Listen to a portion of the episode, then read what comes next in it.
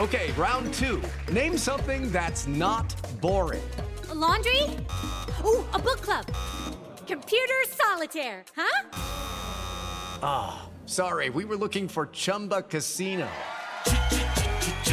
That's right. ChumbaCasino.com has over 100 casino style games. Join today and play for free for your chance to redeem some serious prizes.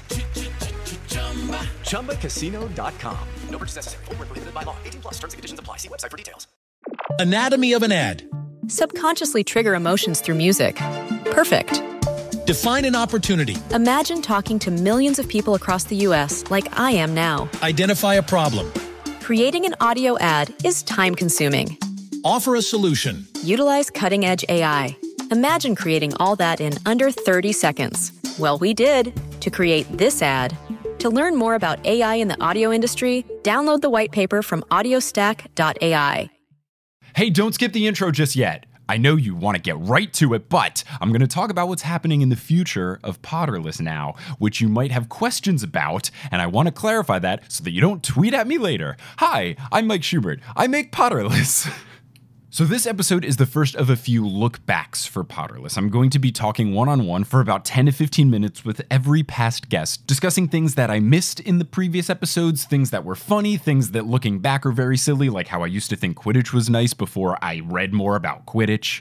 And it's going to be a great way for me to basically reread the series without rereading the series, because that's kind of silly for me to do. This should take us up through episode 99 of Potterless. I believe this will be 10 parts. It might not be as many, we'll have to see, but I think this will bring us to 99. Then episode 100 will be a very special episode, and then starting with episode 101, we get to the movies. That is right, we're getting to the movies, and I'm very excited to do so. But before we move on to phase two, I thought this would be a nice, fun transition and a good way to look back on how far the show has come in these three years. So enjoy, it's really fun. There's some really good nuggets. I know this is not the traditional episodes of Potterless, but I really hope you stick through and listen because these lookbacks are absolutely hilarious and I'm very proud of them. So I hope you enjoy them and I hope you don't give up on the pod just because the books are over. Phase two is going to be so much fun. And speaking of things that are very fun, we've new patrons to welcome to the team. So shout out to Jessica Morelli, C7 Colors, Gisli Felix, Rachel Shonek, Fippa Fig, Life Bloopers, Srishti Arya, Elena Campillo, Stina Leonard, Jermaine Woods, and a happy birthday to Crezia Marie Manalo Cassil RPM MD. Shout out to Pyvi Kukkonen, whose shout out I missed a few weeks back. Shout out to Liar Knockham and Megan Dick, who upgraded to producer level status, as well as our new producer level patrons Out of Context 69, Liam McCormick, Melena Brandy, Marcos Zepeda, Ella Robertson, and someone who made their Patreon name Steamed Nuggets with three exclamation points. They joined the ranks of Vicky, Aaron, Jesse, Natalie, Cloud, Frank, Marchismo, Samantha, Juan, Abid, Rosemary, Maria, Lisa, Romina, Kumail, Russell, Audra, Eleanor, Sydney, Roseanne, Nikita, Taylor, Ali, Amelia, Sean, Sarah, Ben, Rachel, Zachary, Orchid, Vivian, Takari, Haley, Moster, Angelina, Ross, Marie, Alex, Brian, Caitlin, Grace, Raul, Ingen, Mari, Alex, John, Noel, Tao, Emily, Robin, Will, Liz, Mariah, Brandon, Sarah, Claire, Gloria, Sarah, Patrick, Alicat, Hallie, Veronica, Kevin, Lotta, Noah, Tracy, Colleen, Jennifer, Friday, Ivor, Naomi, Tyler, Summer, Heather, Vera, Kerry, Andrea, Ella, Anthony, David, Elisa, Lynn, Cameron, Justin, Christine, Jacob, Toothless, Maya, Mark, Polly, Surgeon, Tumnus, Remy, Matt, Sarah, Nona, Zena, Colleen, Harlan, Sheldorp, Noelia, Addie, Brian, Jenny, Nikki, Kara, Dorcas, Courtney, Kine, Amanda, Sabrina, Alicia, Kafir, Lindy, Martha, Benjamin, Sky, Mart, Sarah, Peter, Yash, Marta, Stephanie, Justine, Aaron, CJ, Eileen, Violet, Kat, Lindsay, Fielding, Keegan, Miranda, Gail, Mr. Folk, Heather, Adam, Christina, Maya, Zachary, Kieran, Heaven, Callahan, Christy, Lily, Wire Warrior, Floor, Siri, Georgia, Vile, Itzel, Mitch, Al, Topher, Peter, Candy, Skyla, Edel, Kelsey, Ellie, Professor Threat, Kelly, Alubin Maleo, Lena, Daniel, Rebecca, Lee, Lee, Elizabeth, Abby, Lika, Michael, Earmuffs, Cara, Tiffany, Kelly, Nadia, Andrea, Courtney, Sparkle Cat, Carrie, Jamie, Lissy, Camilo, Connie, Janet, Mary, Imo, Malin, Anastasia, Jaden, Nedry, Matt, Riley, Will, Zephyr, Artemis, Alubin Maleo, Brett, Connor, Samantha, Kayla, Lauren, Aurora, Emma, Hermione, Can't I, Potter? And yes, I can. Who never forget to put sunscreen on their face when they're hanging out in a park in the sun all day long. If you want to be like one of these amazing patrons and get access to bonus episodes, exclusive live streams, discount on the merch store, exclusive merchandise, you can head on over to patreon.com slash potterless. But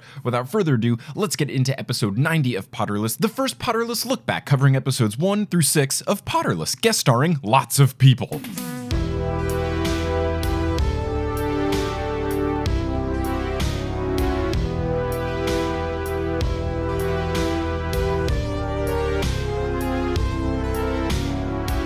Hello, Internet, and welcome back to another episode of Potterless, the tale of a grown man who finished reading a Harry Potter series for the very first time. My name is Mike Schubert. I am that 27 year old man, and we're doing something fun as a way to go and take a look back at the journey of Potterless. And this is like my version of a reread because I don't want to just do reread episodes. That would be very boring to be like, this is the journey of a grown man's second time reading the books. Like, that would be very silly. So instead of doing that, I thought it would be very fun. And some listeners had suggested this, and Eric Silver for Multitude had a really good idea to go back and talk with old guests about their time on the podcast. Either there were things that I missed, or things that they couldn't tell me, or things they'd bite their tongue. So we're starting from the very beginning with Alex Moodhart, who, like three minutes in, almost spoiled that Fred Oh dies, God. which I had no idea until I listened back. So, Alex, how's it going?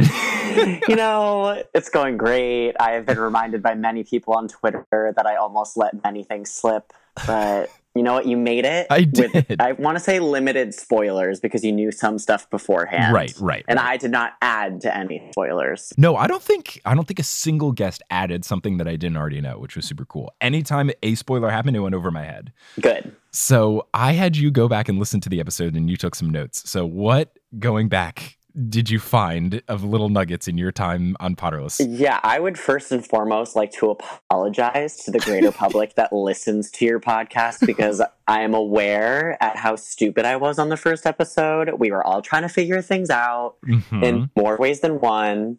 Um, take that as you will. At 11 minutes and 30 seconds, uh, we were talking about the snake at the zoo when they went for Dudley's birthday, I think Uh-huh. And you were saying like what the snake said and how Harry could understand, and I was like, well, duh, like he can speak Parseltongue, and it's like that's not something that you would have learned until the second Oh. book. So it's like, ugh, I let that slip, and that was like a little one, but nothing too crazy. Yeah, and I knew that from the movies that he could talk to him. Okay. That wasn't like a big deal because just the fact that like it w- wasn't said till the next book isn't like, oh man. Yeah, But, so that was like a little a little nugget, but nothing too crazy. Um, and then at 18 minutes, I or you had talked about Hagrid, like knowing something about like the monster that lives in the castle, or like you referenced it, Mhm. and or you're like, oh, maybe Hagrid went to Azkaban, blah blah blah blah blah, and I was like, yeah, like you're gonna find that out in the second book, like basically like confirming that he did go, and you're gonna find out. So yet again, like another thing that you knew, but I should have been keeping my mouth shut just for the sake of keeping all spoilers to a minimum. Right, right. And then at 38:30, you were saying Hermione sucks, and at that point in the book in the story, she did suck. So She I was was right bad in the first you. book. She, She was, was terrible, at least for like the first like half of the first book. Yeah, until the end she's pretty rough. Yeah, and you were like, I just want her and Percy to be together because like he's awful, and I was like, oh, just you wait and see. So basically, I'm like telling you, you have no idea how shitty Percy's gonna get, and he like turns into a terrible human being that like betrays everyone that he knows and loves. Yup. He has his slight redemption at the end, but yeah. A slight. Yeah, it's funny that Hermione, who is easily in like my top three favorite characters now, I was very anti her to start. So it's Yeah. a fun change to see throughout the podcast. I love that. And I just cannot believe how like easily I say like, "Oh, but you just wait." And it's like now he like knows what to look for. but the biggest spoiler that I almost let slip and thank you everyone on Twitter that constantly tweets Shubes reminding him that I almost let this slip. Uh, was at 46 minutes and 30 seconds roughly. Um, I almost spoiled Fred's death, and I'm sorry. I am sorry. You were talking about going to, or we had taken um, like aptitude tests, and both of us tested. Like our results were that we would be the Weasley twins, Fred and George, and you were like, "This could be amazing. We could go to Harry Potter World as the twins." And then I start to go, "Yeah, but," and I was like, "Oh, oh no, I can't." I can't say this, and I'm sorry again, but at least I think that you forgot about that. Even I forgot that I said that. It didn't even process to me. Yeah. Also, like at the time of recording, which was fun, it was like I was doing it in my old Houston apartment, which was very echoey because it had very high ceilings. I know. I'm so proud of your development. And you're like, you've grown so much. You were 24 when you started this. We did that Yes. three years ago. Mm-hmm. Absolutely wild? It was my blue snowball ice microphone, which costs like 30 something dollars. Yeah. With you on Skype on my Bluetooth speaker pointed at the microphone. So it was just one track. like not even really edited. And now as I'm doing this, I'm in Multitude Studio with uh like soundproofing on the walls. Eric Silver helped me set up the whole recording device. I have audio recording software that is recording the Skype call on your end now. Like so we've grown so much from me being rinky dink little, oh, I don't know, I'll make fun of Harry Potter books, I guess. And here we are now. I love it. Yeah, I am so stoked for you, and you look like you're having a blast when you go and do live podcasts, and uh, like you've created such a really, uh, you've created such a great community, and I couldn't be more stoked for you. Well, thanks, man. I couldn't think of a better person to start the show with. You as guest one was a very easy choice. A lot of people loved you on the show. People tweeted me very often, when when is Alex coming back? So here is that answer. Here I am. But yeah, also you're on the most listened to episode. What an I honor! mean, because it's episode one. Over two million people have heard you on this oh podcast. which- God, I am so right? sorry. I know that everyone hates their voice, but I'm very aware that I have a very annoying voice. I don't think so. Oh, You're that's too hard on because you're you're very nice. The gay accent comes out real strong. But before before you cut me off, I do want to say that I think I did a pretty great job avoiding spoilers considering that you knew many things Mm-hmm. at the start of this. You had a whole episode where you went over what you knew and even when you were talking you like knew A B C D E, which included the following. I took down like the biggest things that like if someone knew nothing about Harry Potter would have no idea about, um, Mm-hmm. but you knew them. You A knew who Voldemort was right off the bat. right. B, you knew that Voldemort was living under Quirrell's turban. yes. And we were talking about that in the first episode. And so, like, hearing you say these things, like, I think tricked my mind into thinking, like, oh, like, if he knows this, he must know this, which is why I, like, Right, felt so right, comfortable right. talking about certain things. You knew that Ginny and Harry were going to get married. You knew Yes. that Hermione and Ron were going to get married. You knew who Umbridge was already, and you hadn't even seen the movie. I saw the fifth one, but I fell asleep during. Oh, yeah, you fell asleep during it, yeah. I had seen enough to know who she was. And then, oddly enough, you even knew that Dumbledore was gay because you followed J.K. Rowling on Twitter. So I was like, there's so many things that you knew, like whether they were random facts or like important to the story, that I was like, I was trying my hardest to keep everything together and not spoil anything for you. I think that I did a pretty solid job, but I am very, very, very honored to have been the first guest on this amazing podcast and you should be extremely proud of yourself because you've done such amazing cool things. Thanks, man. I uh, I'm I'm all choked up and at a loss for words now, but this is super fun. I'm glad we got to do this, and I'm excited to uh, talk to you when we get to your chapter 30 appearance later, or your episode 30 appearance later down the road. Um, but yeah, this is great. Thanks for coming on and talking about it. Of this. course. Thank you. I'm ready to square up with Kelly again. So we now move on to episode two, where I was joined by a good, lovely old YouTube friend that I had from way back in yesteryear, Charlotte Dow. Charlotte, how's it going? I'm great. I love that I am an old friend because I am, in fact, old. Actually, I'm almost 28. Please don't yell at me, actual I've people who are. everyone over the age of 28. I have offended everyone, um, but you know, it just always feels like a slow climb to 30 uh, these days. And you know uh. what? That's great. I'm going to thrive in my 30s. Good, do it. Yeah. Saturn return happening. Anyway, yeah, this was three years ago. Wow. Wild. Wild. Wild. the podcast has changed a lot since then. It was very weird to listen to this back and not have like Right. a million names on the front and back of it. the intro was so short. There was no intro. It was just the, it was just the theme music. Oh my goodness. I'm sure some people out there who forget that skip buttons exist are like, Yes. oh my God, the glory days. Sometimes I listen to them, sometimes I don't. You Hey, know, I appreciate totally the patrons. That's the joy of podcasts. It is so easy to skip stuff if you don't want to hear things. You just hit the forward button a couple of times. Yeah. It's so good. Your ad reads are great. I never skip those. Thank you. I try very hard.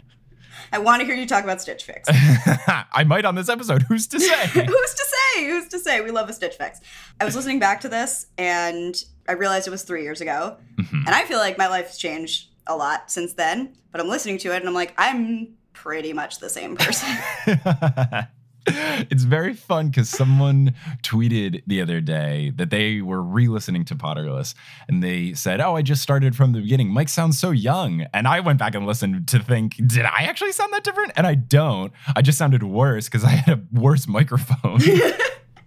you sounded pretty much the same. You've just gotten uh, more into your kind of groove and podcast personality, I guess. Yes. You've developed your character. Yeah, the character for sure. Because when I did YouTube and then Vine and then now with this, I still am mostly myself, Mm. but it's kind of like me turned up to 11.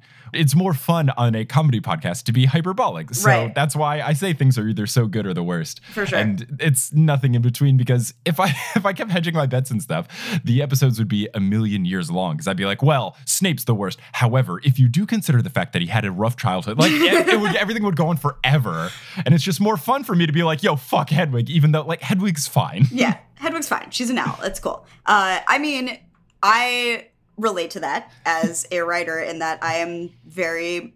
I tend to hedge my bets, like when writing things, Mm-hmm. especially if there's like opinions involved, because I'm like, oh, you gotta see both sides, whatever. And then that just makes my pieces like way longer than they need to be. Right. But anytime I take like a stand on Twitter, people yell at me, and uh, I mean, that's the internet. I love the that's internet. See, imagine taking stands on Harry Potter things. Yeah. Ooh, welcome to my world. Like I made a joke about how there should be a VidCon for everybody who like remembers the Bush presidency. Uh, yeah, that was a very funny tweet. I remember. it was it was a great tweet, and some people were like, "How dare you? Why would you even come here if you knew that there was going to be so many young people? This isn't the con for you." I'm like, first of all, not even there. Second of all, this was a joke.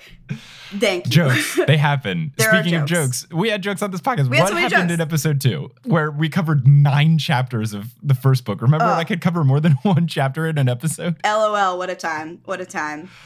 So, you said at one point, I think a lot of our friends will be on this podcast. LOL, you guys started a fucking company together, which is yeah, I, very I, cool. didn't, I had no idea Multitude was brewing until a few episodes in when Potter started to be good, and Amanda mentioned, "Hey, we're thinking of doing a thing. Do you want in?" And Yeah. I said yes, and I'm glad I did. But even if you look at like the back episodes, it's like Amanda, Amanda, Amanda, Eric Schneider. like, well, I wasn't lying that I said it was going to be a bunch of our YouTube friends on. be a lot of our and then someone canceled on me last minute, which is why Amanda is on two episodes and then I think a one or two gap, and then she's back again. tag team back again. But also like like that you've branched out to other people in the community, and also I've learned Yeah. about so many former Vine people. yeah. Uh, may everyone from Vine go on to do better things. Yes. Vine walked so that Potterless could run. truly, truly. And it also, uh, I find it funny that like when Vine people turn to podcasting, because it's just like your medium was six seconds, and now you're going into like hour long content. yeah. and you know what? Sometimes it's of, really a good. bit of a stretch. it's a stretch. It's a it's an interesting transition, but like you nailed it, dude. Thank you. You're welcome. I'm just gassing you up for this whole episode. Uh, Please go on to the things I messed up in the episode, which I'm sure I did. I think these chapters start out, or at least early on, are the flying lesson chapters. Right. And you got really excited about Hooch being like more a part of the series. oh. And yeah, she's not. she's really not. And I tried to temper your expectations without like spoiling stuff. Thank you. Because I also kind of forgot whether or not she showed up again, but she doesn't. She really Yeah. doesn't. Okay, I'm gonna go to the Sporcle Top 200 Harry Potter quiz Hell just yeah. to see what her ranking is. So let's see. Ooh, not great. Hooch is the 114th most mentioned person in the Harry Potter series, which is not particularly high. Uh, she ranks just behind Regulus Black, who was really only in a part of the seventh, and just above Mr. Borgin of Borgin and Burkes. So, ugh, yeah, I don't think she goes on past the first book. Yeah, she really gets that one scene, but you know, she lives on in the fanfic of uh, her and Pomona Sprout living together. Oh, yeah, that's that's official canon at this point. That's not even fan. Right. That is true, and I will take it to my grave. Right, in a nice little house in Hogsmeade with their zillion dogs. Just so many dogs. I love it. I love it a lot. Like, what else does she do? Because I can't imagine the flying lessons being like more than three sessions during your first year. Oh, here's something she actually might be in past the first book. She does ref the Quidditch matches. Oh, okay. So maybe maybe she gets mentioned one time per book. Right. or something like that. Right. So I know she does that, but there are only four Quidditch matches a Yeah. year.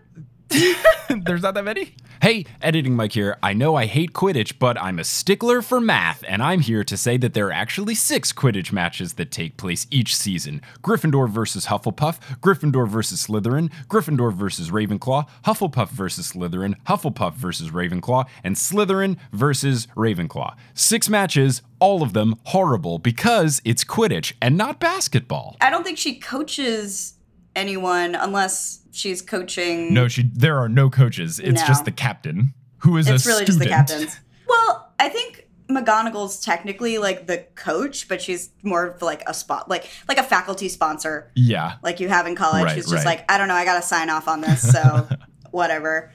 But they don't actually do anything. Moving on. Sorry to spoil Hogsmeade Butterbeer, but like you already. I already knew. that. I'd been to the Yeah. parks. I knew it was very You'd tasty. And we had talked It's- about it's it before the episode started. Yeah. So like we knew where I stood. And that's what's Yeah. very nice is some people thought that the earlier guests were ruining things by talking about stuff beyond book one. Right. But you, Alex, Amanda, all the people on early in the show, I did not get spoiled by you or anyone across the entire podcast. No guest ever spoiled something significant that I didn't know. Because we love you. And that's a feat. It's because we love you.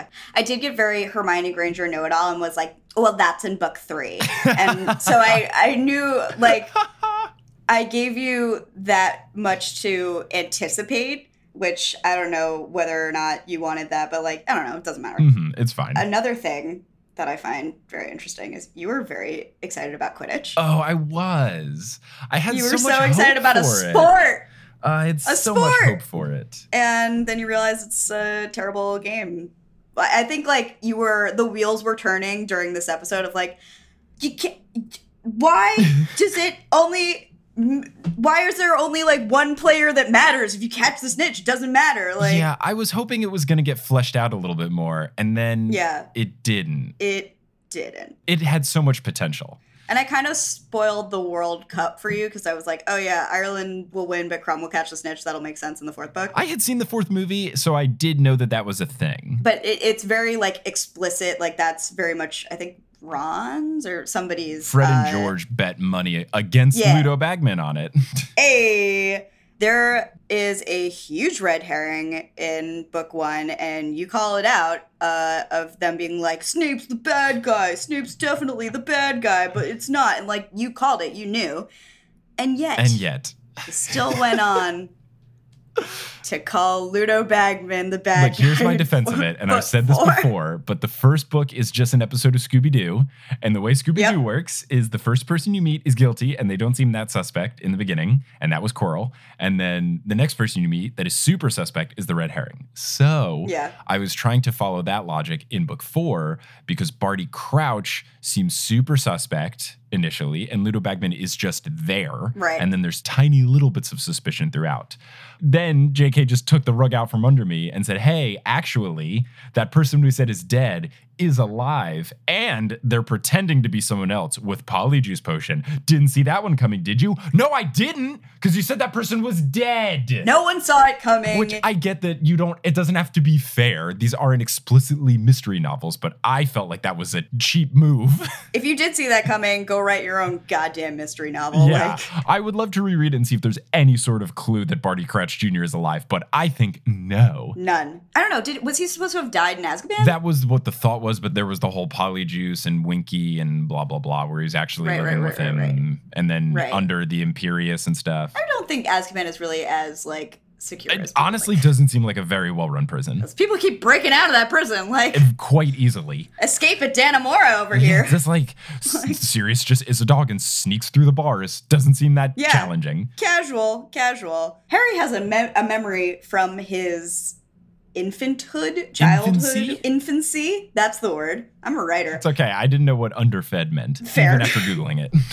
Very fair. Underfed. Underfed. He has a memory of his parents' death, which makes absolutely no sense. Right. Because he was literally one years old, and at that point, you don't really start to make memories. Like trauma can get in, but like you don't have that vivid of a memory that you can recall it. yes. And I think now, kind of like going back through the series with this podcast, do you think that that memory is actually Voldemort's memory and ah. Oh. there because of the connection between the two? Oh, that would make sense. I guess the only confusing thing would be the perspective of it. But I remember that his memory. I don't know if it's in this book or a later one. I remember like his memory is just a flash of green light, and that could happen Right. even if it was from his eyes or Voldemort's. So I'd have to see when like the in- initial mention of the memory was, like when he had that versus just thinking it was the car crash. Yeah. But it does make sense because we know that the Voldemort soul thing explains other stuff that he did as a child, such as the Parseltongue things. Right. So that could be the same thing. I like it. I'll have to deep dive into this a little more. Yeah, that might be the reason why it's as vivid as it is. Sure. I can understand maybe like a one or one and a half year old like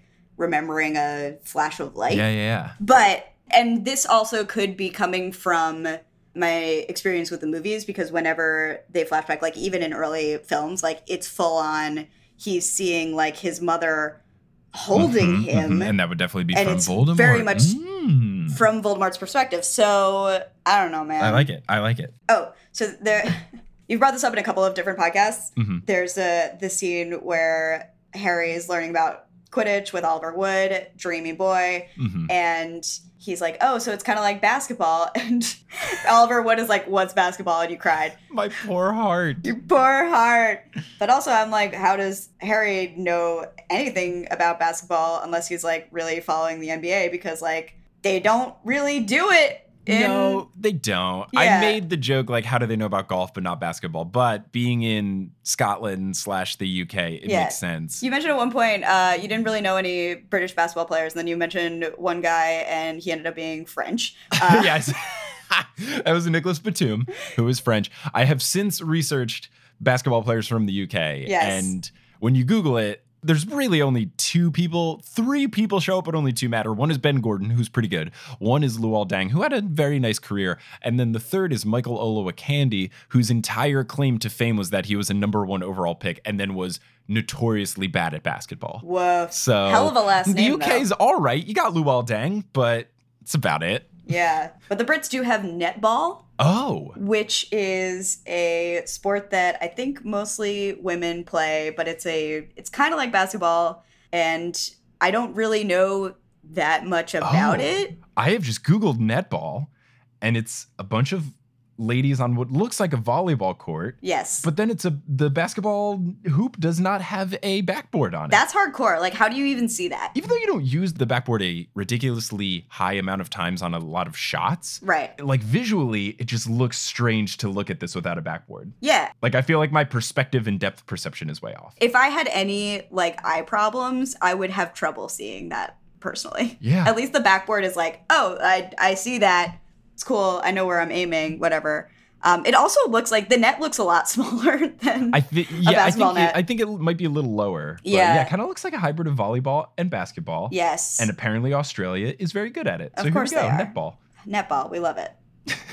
also, I don't think they dribble. That's that's a part of it. Oh, Yeah. That makes sense. Well, I can't think of a better way to wrap this up. So, Charlotte, thank you so much for being on the podcast so many moons welcome. ago and also coming on for this little recap so we can relive the olden times of of Potterless when I had a bad microphone. But you were the first episode where you had your own audio equipment. So I got to edit your tracks differently, more so than just pointing a Bluetooth speaker at my microphone. So You've come so far. I had come so far just from episode one to two, but now episode 90, whatever. And from episode two, we've grown a lot. We've grown a lot. There's no dead air. There's no like random ums and giggling and whatever. I mean, there's giggling obviously because because jokes. Sure. Yeah, it's it's tight and it's Thank you. it's good. It's good shit. Well, thank you so much for joining. And now we move on to episode three. Ooh. Up. Pass, Mike. You're so silly. We can't move on to episode three just yet because first we have to take a little bit of time to make sure this podcast is sustainable with Wingardium Adridosa.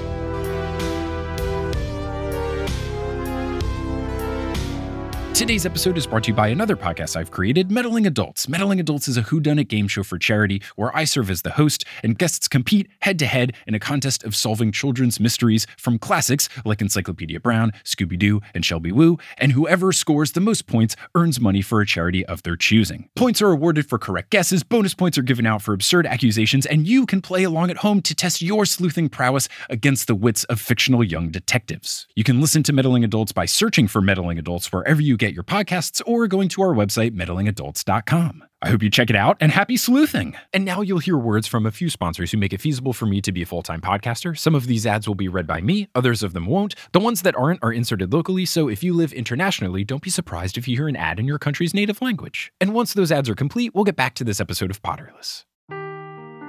Seeking the truth never gets old. Introducing June's Journey, the free to play mobile game that will immerse you in a thrilling murder mystery. Join June Parker as she uncovers hidden objects and clues to solve her sister's death in a beautifully illustrated world set in the roaring 20s.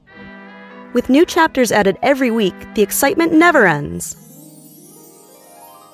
Download June's Journey now on your Android or iOS device or play on PC through Facebook Games. Anatomy of an ad. Subconsciously trigger emotions through music. Perfect. Define an opportunity. Imagine talking to millions of people across the US like I am now. Identify a problem. Creating an audio ad is time consuming. Offer a solution. Utilize cutting edge AI. Imagine creating all that in under 30 seconds. Well, we did to create this ad. To learn more about AI in the audio industry, download the white paper from audiostack.ai. This episode of Potterless is brought to you by Arena Club. Now, Neville Longbottom is someone who likes to collect cards. He likes to collect the Chocolate Frog cards, and it's got to be a frustrating experience for him to be ripping open all these Chocolate Frog things, hoping for particular cards. What if there was slightly less randomness in the mix? What if he had a better sense of what cards he could get?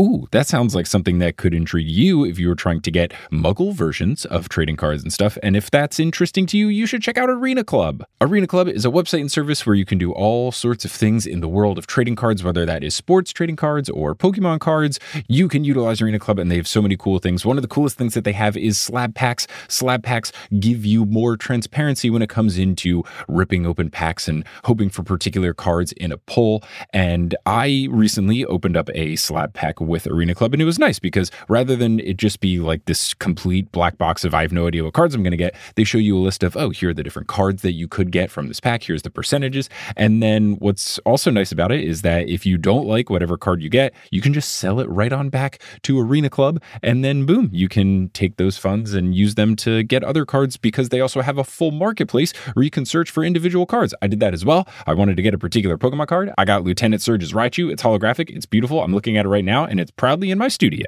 Arena Club is a marketplace for card collecting, buying, trading, selling, display, minting, all sorts of good stuff. If you are involved or interested in any sort of card collecting, trading cards, stuff like that, I think Arena Club will be right up your alley. Right now, you can get 10% off your first purchase by going to arenaclub.com slash potterless. Wow, that's a wild offer. 10% off a $400 slab pack, for example. That's 40 bucks right there. Anyways, that's arenaclub.com slash potterless for 10% off your first purchase. So check that out if you want to have a little less randomness in your life, whether it is with Muggle trading cards or Chocolate Frog cards like Neville, today.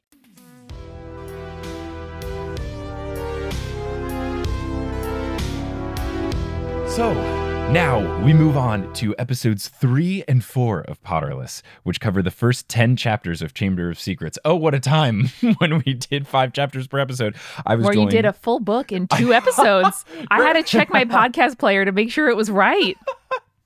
the best is like recently people like, man, oh, I feel like Mike is milking it. It's like, uh, if I really wanted to milk it, I would be like these podcasts that do a chapter by chapter from the beginning. I think during the episodes, I, I joked that it would take like five or six years for you to get through all the books. Listen, three Hey, is pretty close. You came closer Yeah. than me. There was definitely an episode where I was like, yeah, it'll be like 30 episodes. Here we are with episode 90, whatever. So, yes, I had you on for the first 10 of book two, and it was very intentional. I wanted you at the start of that one because that was one I knew that like some seeds were planted. So I thought that would be fun to have. And you had been helping me so much with Potterless because I just kept emailing you, like, hi, I'm making a podcast. What do I do? Since you had done spirits. So, let's yeah how were the episodes how did it feel looking back on it three years in the future I know it was really strange because you opened up by being like, Amanda, and you have a podcast. It's called Spirits, right?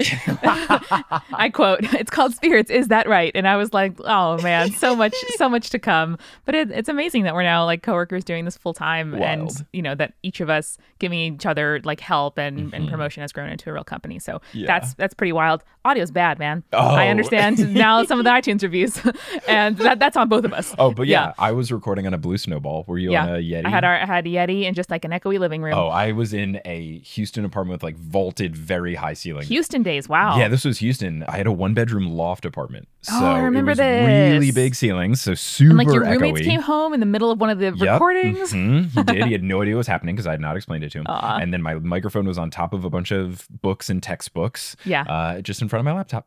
Well, my main impression was that I was so excited to share a lot of my opinions, and you were so quick to have takes Good. in a way that I think is like the, the fundamental foundation. It's the bedrock of Potterless. Yes. For example, very early on, uh, we talked about the use of the phrase "he who must not be named," Uh-huh. um, and I pointed out like, yeah, you know, only Harry and Dumbledore are the ones that um, that name him, and this will actually be significant in the future. Uh-huh. Right. Meaning, like calling Voldemort's name in books six and seven actually does summon him, and there is actually some kind of like Uh-huh. Right. Uh-huh. tracking magic, um, which obviously you did not know. Um, but you were like, I'm on team name him. And I was like, Mike, you don't know anything about Voldemort. Why are you on a team? There are no teams, and you're not on any of them. You're not allowed to audition yet. I'm ready to try out for the team. It was That's extremely fun. funny. It was extremely fun. You also said that you were happy to have someone who was a childhood fan on because I was talking about how a lot of the imagery, like the Ford Anglia outside the bedroom window and like the layout of Harry's room, really mapped onto my childhood in a really strong way. And you were like, "Yeah, everyone has emotional connections," and I just point out plot holes. so Mm-hmm. pretty that uh, that Very continues. accurate. Yeah. No, it was, it was very sweet. It was good. I remember the dynamic of these and, and listening back a little bit. It was definitely something where I remember being like, I could do every episode with Amanda and, and me because A, Amanda's very good, but B, we're very different. Yeah. Where Amanda's like, here's all the reasons, and I I read the prologue and here's what it all means. And I'm like, here's a dumb joke. I think that's really exemplified in, I believe this is your first fuck Quidditch. Oh Here. yeah, because the previous one, Charlotte and I talked about it. We You were I super was optimistic. Pro, I was very optimistic. Yeah. It's a sport on brooms. What what could go wrong? Yeah. Oh, everything. You, of course, start pointing out how it is not a sport No. in any way. But I actually stand by the metaphor I came up with on the spot, which Mm-hmm. is that Quidditch is like a play within a play in Hamlet, right? I like Hamlet used that. uses that as an excuse, right? To like talk to to not talk to his stepfather about how he like has very many Oedipal issues and like Uh-huh. jealousy. And I just am curious what you believe now at the end of the series about the use of Quidditch in the books. Like obviously we can talk about it as a sport, it's really funny, but Mm-hmm. what are your feelings now looking back? Yeah, I agree with what you said, and and I have used that as an explanation when people ask me about my Quidditch hatred. I say that it is more like like a Shakespeare thing when they have a play within a play, and that is supposed to tell a story rather than actually be a good play or whatever it is. I can tell J.K. Rowling doesn't know what sports are, and that's okay. But maybe don't make that a major part of your book. But as far as like what they're supposed to do, Yeah. if you take away the sport and just look at it and say what happened in this chapter without saying Quidditch, like emotionally what happened, it was things like Harry getting angry or people not dealing with emotions or Harry having to face dementors or all this other stuff. Ginny's rise, like if you look at the Quidditch and remove the sport, what it does, it's a vessel for good things. I Or just bad things like Harry taking an L, you know? Totally, Harry getting into the uh, the hospital wing, which I also pointed out was was very much a site of like people who shouldn't be running into each other, spending time together. Uh-huh. Like Harry listening to the teachers talk to each other, um, like they do in these chapters, or like overhearing, you know, Colin Creevey or like Mm-hmm, Malfoy being talked to by their friends. So we do actually get a, a really interesting kind of tour of like all of the major scenes um, and places that scenes take place in Hogwarts. Yeah, I think it's fine for what it's supposed to do. As someone that really likes sports, though, it makes me sad because it doesn't Yeah. make sense. And yeah, this is the first one where I think in the beginning, that's when they reveal that they lost the Quidditch final because, or maybe that might be at the end of book one, but at some point it's discussed that like they didn't play the Quidditch final, or Harry didn't play it. They had to play man down because he was in a coma. And it was like, you couldn't have postponed the game? he just defeated Voldemort. you couldn't wait a little? And then, of course, and then book three, Malfoy's like, oh, my arm hurts. Oh, we have to stop the game. Yeah. We need to postpone it. And it's just the inconsistencies. Ugh. I stick to the observation like, why can't there be a cushioning charm just across the whole field? Right. Like, why is it possible that these wizards who are flying can fall to the ground and break every bone in their body? Mm-hmm. And they have other charms in the sport to The make it work better. charmed, yeah, exactly. the, the the quaffle at least is charmed. The bludgers? So that yeah, the bludgers are charmed to like hit people, chase people, whatever. And then the quaffle is charmed to where you don't actually have to palm it. It just like levitates towards Oh, you. I didn't know that. And the snitch, of course. Yeah, and then snitch is its whole thing. But yeah, the quaffle is kind of like if you ever play a hockey video game, you just pass it to someone and then it just like absorbs into that player Yeah, and yeah. you don't have to like move your stick to catch it. so that's what it is like quaffle. You just kind of like it has something where it it stays. And then I also think there's a charm on it that levitates, where if you drop the quaffle, it doesn't shoot down. It kind of like floats or slowly goes down. Oh, I, interesting. that, I remember reading that when I did Quidditch Throughout the Ages as the opening act for Join the Party and got very mad at a very small book. Well, I would be really interested in how you would design Quidditch with sports rules. I think that could be an interesting Oh, it's um, very simple. bonus episode or, or Right. feature. Maybe you don't want to spoil it now. I'll just very qu- very quickly one quick fix is this just the snitch can't do both things. The snitch can't end the game and be worth 150 Sure. points. So either make it only end the game and then it's a fun thing of like you have to try to catch the snitch but also keep the other seeker away if you're losing until your team takes Right. the lead, then grab it or what and then the other thing it could be is if it's just 150 points and this is what they do in Muggle Quidditch like when humans play it, it's just worth points and Yeah. then the game is timed. If you just Yeah. do that, it's totally fine. Yeah. I would almost have no problems. We get into more detail, like the subs and all these other like why can't you postpone games, blah blah blah. But very easy fix. Just Sure. make the snitch not do both. I think that's really interesting. And maybe maybe there isn't a position of seeker, but instead four chasers. Because Right. I like in basketball, right? Like you kind of decide who is good on defense, who's good on offense, like Mm-hmm. what point guards you want to have. Do you want someone who's like really good at like w- like you have to use a limited number of spots to decide the best strategic advantage for your team. Like, do you load up on people who do threes really well? Do you load up on people who are Exactly. Mm-hmm. great like like close shooters? Um, and so deciding, okay, well we're going to you know this team that we're playing, we know they have a dope seeker, so we're going to put in a chaser who can really do that. Yeah. uh, and kind of like a like a switch. That would be fun because it would be like soccer where you have different formations. There's no rule about Yeah, how many that's a much position better players. yeah, but uh, like why why is it that you have to be you can only have two bludgers? Like what if you just really want to beat up if that team is a really good seeker, it's like let's add a third bludger so we can hit all of the bludger. You or- did that same mistake. It's Uh, very the sweet. beater, beater. bludger. Person with bat. Let's have Beater three beats. person with bats. Beater beats the bludger, bludgeons. Is ah okay. Let's have three beaters Mm-hmm. because their secret is good. yes. Anyway, was there anything else from these episodes? I know you took notes, which is very good and very Amanda. um, you said that in your brain you pronounced Malfoy Malfoy. oh yeah, I thought it was like Malfoy. I think it was. I had seen the movies. And they said it British in the Yes. movies. Mm. So I, without knowing the spelling, never seeing it written, thought it was that. This also happened a couple of times I audiobooked. There was an example when it was either one of the Jim Dale or the Stephen Fry ones. I didn't read the book, I audiobooked for when they said Rookwood because he pronounced it like Rookwood. And I was like, oh, he's saying Rockwood, but he's British. So I mm. think that's what it was, is I think I heard British people saying like Malfoy and thought it was like Malfoy, but instead of saying way, they said like Woy. Yeah, yeah. So yeah, for a very long time, I mispronounced his name, potentially in the first three episodes of Potterless No, as it was extremely charming. It was extremely charming. Um, but my, my only other note is just shining some light on myself. Okay. Where we talked about Arthur Weasley. Yeah. Because Harry goes to the burrow to hang out Mm-hmm. and spend time. And I stand by my assertion that like Molly Weasley is like so many kids, I think, stand in mother figure. Because Oh, yeah, yeah, for yeah. just as she is for Harry, like she is demonstrating so much like fierceness, humor, you know, uh, love, care, like actual hospitality. Mm-hmm. Totally. But Arthur, I was like, yeah, it's weird that he's like on the Department of of like Muggle item enforcement Sure. and also loves Muggle items. And I said in the episode, it's like he is an FBI agent who's also a serial killer. and knowing Arthur Weasley now, you might find that funnier, but That I thought it was great. Very funny, but no, it- yeah, it is a weird conflict of interest where he's he really does love all of the items, but then he's to make sure He's to take it away from people. Right. Yeah. That's really funny. Ah, Yeah. that's so good. And then he's the one thing, and this isn't in this book, but it does boggle my mind that he is so obsessed with Muggle things and doesn't know how money works. Nothing. That that just doesn't make any sense to Nothing. me. Or he loves plugs and isn't even really sure what they're for, like electrical sockets. Mm-hmm. Yeah. But it's uh yeah, Arthur. Oh, oh boy. What a guy. So much about the educational system. This is completely a side note. Why do they have to take Muggle studies and everyone's so bad at it? Like why Mm-hmm. are there no practical magic courses? There are Muggleborns who go there every year. Like what the fuck? Yeah, it's very strange. I, I just saw Puffs a couple days ago, and it was very funny. And not to to spoil anything, but there is a character who's Muggleborn, and he's very smart. And then he goes to the Wizarding School, and he's bad at everything because he's like, I'm good at math, and there's no math Right. class. I guess arithmancy maybe, but you don't take that as a first year. And then he goes to Muggle studies, and it's just like holding up a picture. It's like, what is this? And it's a picture of a toaster, and he's like, oh, that's a toaster, and then it's like another picture A of something savant. easy. Yeah, and he's like, "Oh, I like this course. so I thought that was funny because yeah, it is ridiculous to think if you were Hermione, you would be so good at Muggle studies, you would just know everything. They'd be like, and this. Yeah, I think that's why Hermione didn't take it her time turner year because she Mhm. wanted to run out Oh. her skill set. Right, it was an elective, right? It was. Okay, so I guess Muggleborns just wouldn't take it, or all Muggleborns would take it. and It'd be the easiest A ever. Yeah. No, totally. Like Harry doesn't know how to stop his own bleeding in book seven. Like Hermione has to do it for him. It's it's wild. Mm-hmm.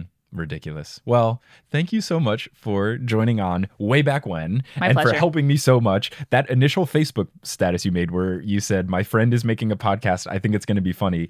A lot of guests came from it. Rosianna Halse Rojas w- replied to that. Melissa Anelli replied to that. A lot of people who. Jordan Edwards, I think. Yeah, Yeah. a lot of people who have been on the show or important in my podcasting life is thanks to you, and I really appreciate it. And I'm glad we get to work together now. My Look pleasure. how far we've grown from you make a podcast called Spirits Right to oh hey, it's Amanda, CEO of Multitude. Well, I'm glad that both you and I spent five years on YouTube making videos for no money because Jeez. it uh very it brought us together. money. I made I very I made, tiny I think I made about two hundred dollars. There was a point in time where I was making 50 bucks a month purely because one of my videos, which I jokingly gave like a clickbaity title and uh, thumbnail, Yeah. actually that worked because it showed up as a related video for something else. And I just got hated on and hated on, but I just disabled All all, way to the bank. notifications because I made 50 bucks a month for like a year for a video that just like happened to get 2 million views for Probably nothing. paid for your camera. You know, that was honestly That's about I, it. I justified a couple purchases with her. I was like, oh yeah, I got that YouTube money. But then YouTube was like, you have to have a certain amount of followers. So I couldn't make my little like tiny checks. Uh, Oh, boy. But Well, yeah, we it- it survived YouTube. somewhere. Yeah, we survived YouTube and we never have to deal with YouTube comment sections again. And now we just get nice people saying nice things about our podcasts. Yay! It's and I can't wait better. to come back for Prisoner Basketball. Yeah, you'll be back very soon because someone flaked on me and then you joined in really quick. Hey. You got it. Listen, I'll talk about Azkaban anytime, any place. well, good. We'll do it in like a couple days when we record the next thing. Bye. Bye. Okay, cool. Thanks, Brando. Okay, so now we move on to episodes five and six of Potterless, and I am joined by Sydney Adams. And I'm just looking at this on the episode descriptions for episode five and six. I wrote Sydney Adams and then in parentheses prostitute because Vine still existed when we recorded this episode of Potterless. That did not age well, I would just like to say. I will probably, after recording, go back and change it so it just says Sydney Adams. no, honestly, let me live forever in memory. R.I.P.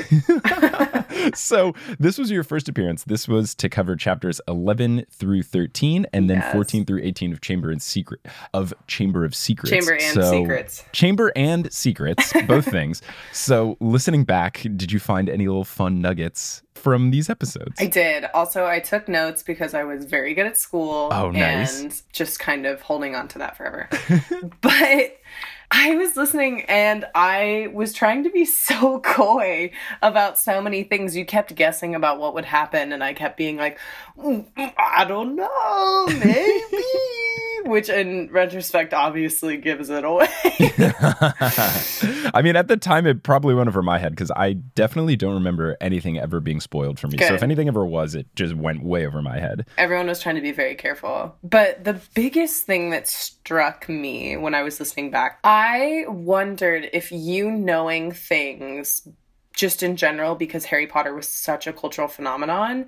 It's like the Star Wars thing where everyone's like, like who shot first or Darth mm-hmm. Vader's the dad. I wondered if Harry Potter being such a cultural phenomenon ruined some things for you because you obviously ruined surprises but ruined the experience because you you're referencing in the second book that Snape kills Dumbledore. You're referencing the thing where he loved Lily Potter.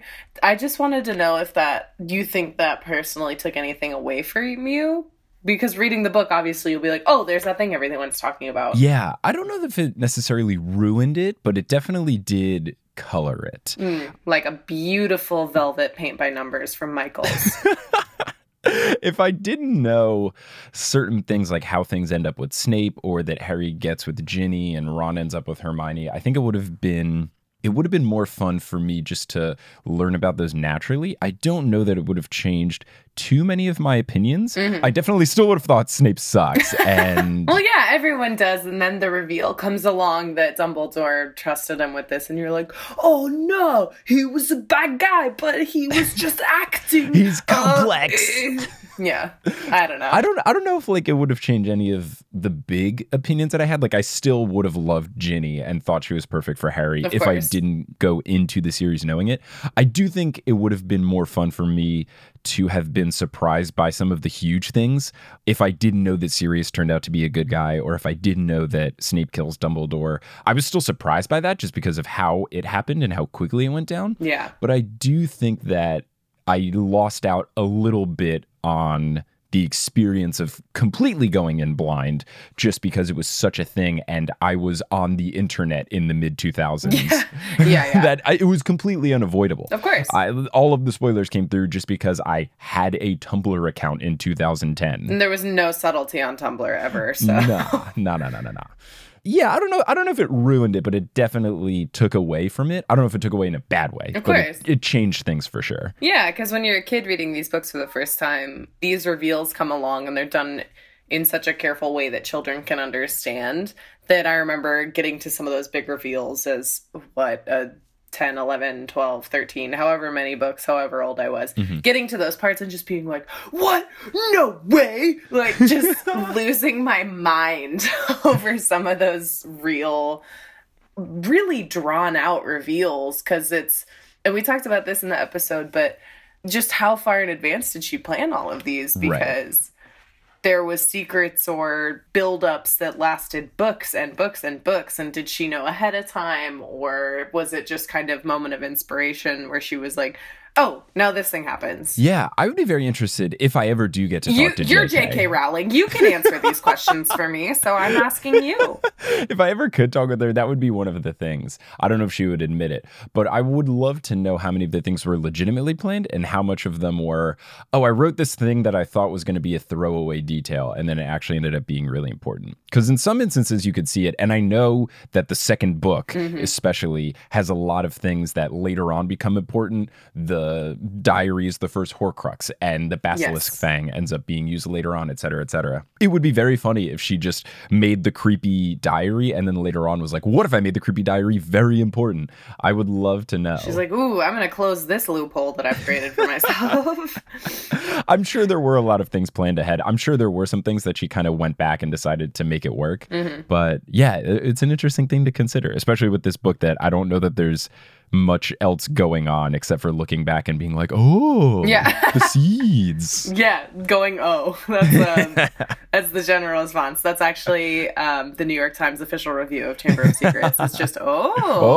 Oh. Has she has J.K. Rowling ever acknowledged her existence? No, uh, no, No, not on Twitter not, n- anything? Nothing. She's not even Yeah, like because you're not important. Sorry. no, I am not. It's fu- it's really funny when there have been a couple Reddit threads Mhm. where some people say, "Oh, Mike shouldn't be so critical of J.K. Rowling.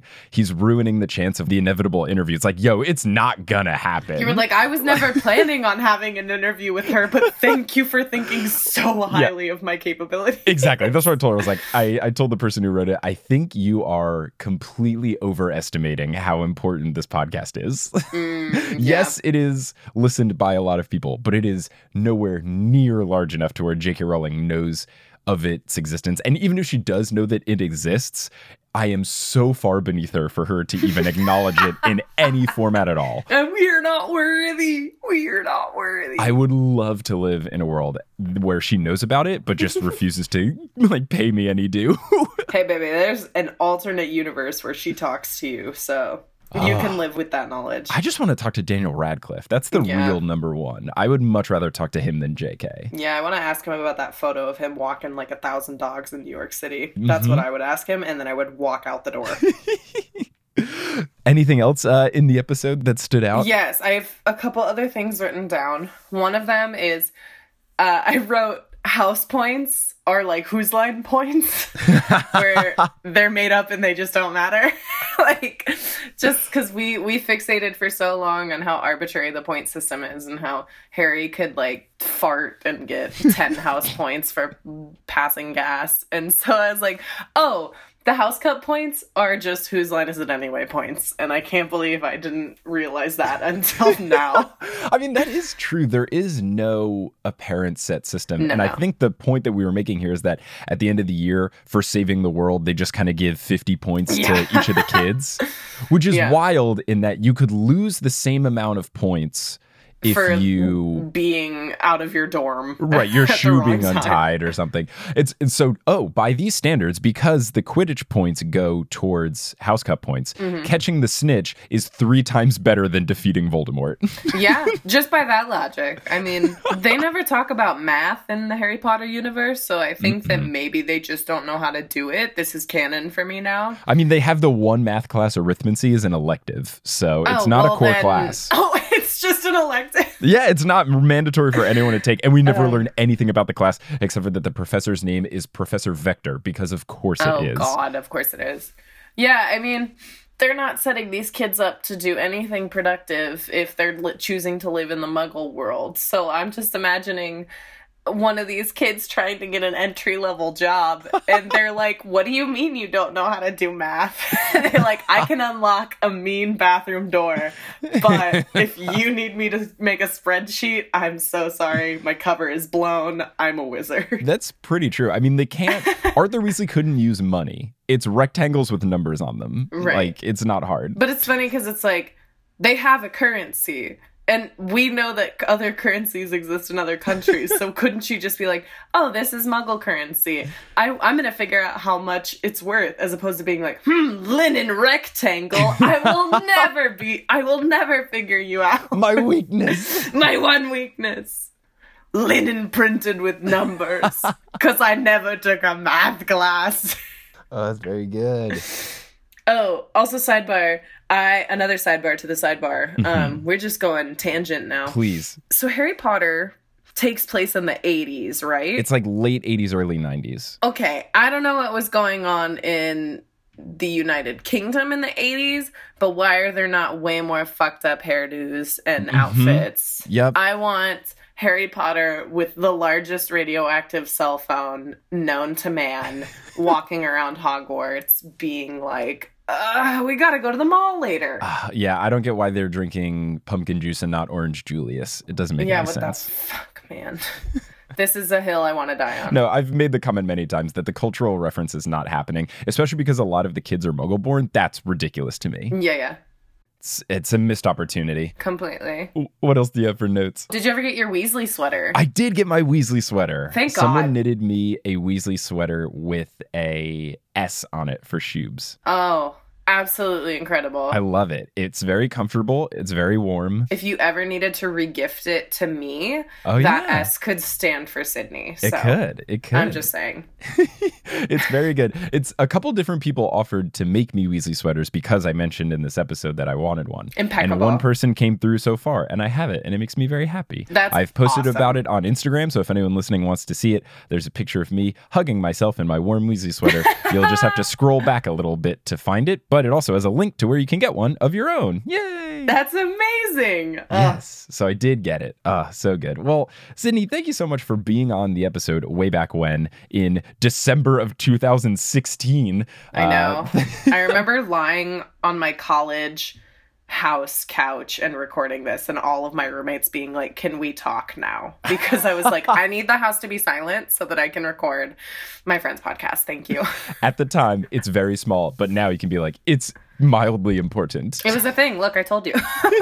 it's so good. But I very much appreciated having you on the show because up until that point, I had not that I didn't have explicitly funny people on, but I had previous guests that were very nerdy and bookish. And I remember you were the first person where I was intentionally. When I picked who was going to be in the episodes, I was like, I need someone who's going to be really funny because I need to Oh. set the tone early that it's not just Harry Potter nerds that know a bunch of details on the show. And I know sometimes people are like, oh, the hosts don't know everything. It's like, look, this is an entertainment podcast first Yeah. and a Harry Potter podcast second. So I needed to set that bar right away to show that like not every guest is going to be the same and some guests are going to be incredibly hilarious. And that was you. Oh, thank you. No it was a delight to be on it then. It's a delight to talk with you now. Yeah. So it's all good. I love that we hung out in New York a couple weeks ago, so we're all like fun full circle here and stuff. That was amazing. We got three beautiful photos to prove it. hmm Yeah, Bettina took some quality things on her funky camera, and it makes Shout me out very Bettina. happy. Listen to her music, Valiant Yes, Furman. please do. She makes the theme song and she makes the horse theme song, and they both slap, and her music slaps too. She's fantastic. But Sydney, thank you so much for being on, and we'll see what happens when I talk to the next guest for the next episodes of Potterless. Woo! Ah, yes. Woo indeed. That's the end of this first look back of Potterless. Imagine me editing Mike here in one of those like fancy pajama things with the scarf, and I'm in a recliner, and there's a fire crackling in the background. This is what's happening right now. Ah, yes. The end of the first Potterless look back. A way that we can go back on these past two and a half to three years of a silly podcast and look at some of the ridiculous things Mike and his friends said over the weeks. I hope you've enjoyed this first look back and the ones to come as we bridge the gap between the Harry Potter books and the Harry Potter movies. Until next time, as they say in the wizarding world of Harry Potter before they figure out whatever the name of that fancy neck thing, it's like an ascot, but not really. Wizard on! If you want to be more in the know of what's happening with the future of Potterless and what's next and what I'm working on, you should support the show on Patreon, whether it's through director's commentary, bonus episodes, live streams, all of the above. I talk about what's next for Potterless all of the time, and you can get those little sneak previews if you go to patreon.com slash Potterless. Potterless was created by Mike Schubert, it is hosted by Mike Schubert, it is edited by Mike Schubert, it is produced by Mike Schubert as well as Vicky Garcia, Aaron Johnson, Jesse Horgan, Natalie Klobuchar, Klaus Lopu, Frank Chiodo, Marchismo, Samantha Rose, Juan Sanfilio, Abida Med, Rosemary Daj, Maria Lisa C. Keen, Rumina Rivadeneira, Camille Doc, Russell Dunk, Audra, Eleanor Curlin, Sydney Cawthorn, Rosa and Batamana, Nikita Power, Taylor Armstead, Ali Madsen, Amelia Kraus, Sean Montag, Sarah Nink, Ben Silver, Rachel Guthrie, Zachary Polito, Orchid Grower, Vivian Owl, Takari Arant, Haley Hastings, Not My Moster, You Bitch! Angelina Witherd, Ross Marie Heise, Alex Bisholta, Brian Williams, Caitlin Sullivan, Grace Riggles, Raul Pineda, Ingen Odstotter, Mari Wynn, Alex Consulver, John Kotker, Noel Basile, Tao, Emily Tyrell, Robin Fernandez, Will Barrington, Liz Bigelow, Mariah Noah, Brandon Pickens, Sarah Anslin, Claire Spencer, Rory Collier, Gloria Gillum, Sarah and Patrick Donovan, Ali Cap 29, Hallie Bone, Veronica Bartova, Kevin Harnoy, Lotta Bartova, Noah Tracy Toya, Colleen, Jennifer Marklew, Frida J. Svensson, Ivor Peterson, Naomi Guglielmo, Tyler Latshaw, Summer Rathel, Heather Fleischman, Vera Coltham, Carrie D. Bagson, Andrea Kroc, Elisa Grieven, Lynn Walker, Cameron Watkins, Justin Montero, Christine Saunders, Jacob Parrish, Toothless Walnut, Maya Gray, Mark Body, Polly Burge, Surujanthan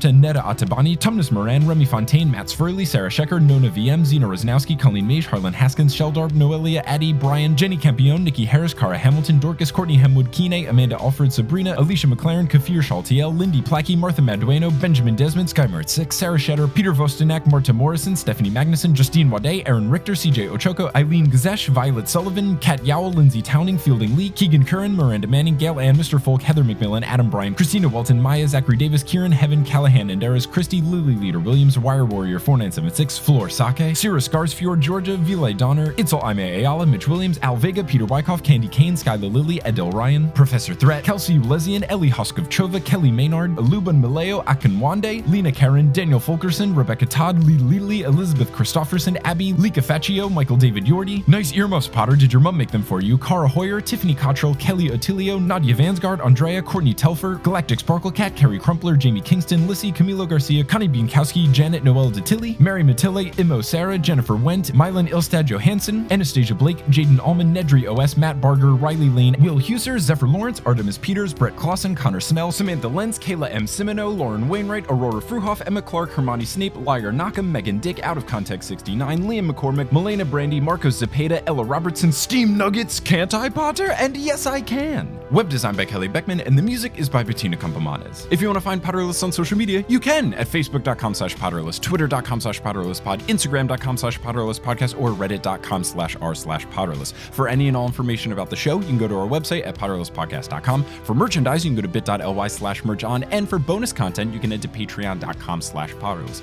If you leave a review about the show or tell a friend about it, that helps so much. And thank you again for listening. And until next time, as they say in the wizarding world of Harry Potter, wizard on!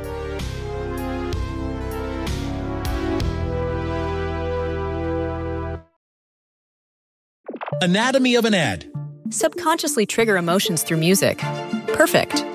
Define an opportunity. Imagine talking to millions of people across the U.S. like I am now. Identify a problem. Creating an audio ad is time consuming.